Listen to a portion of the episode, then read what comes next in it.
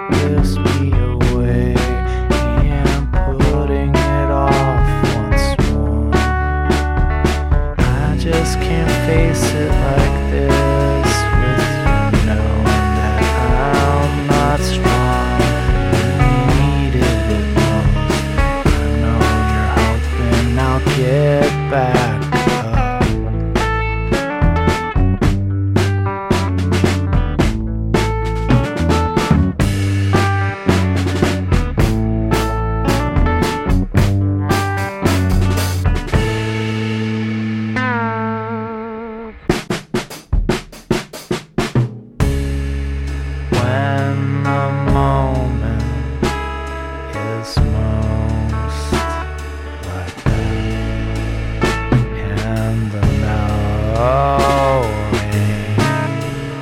burns right through the brim of your headspace.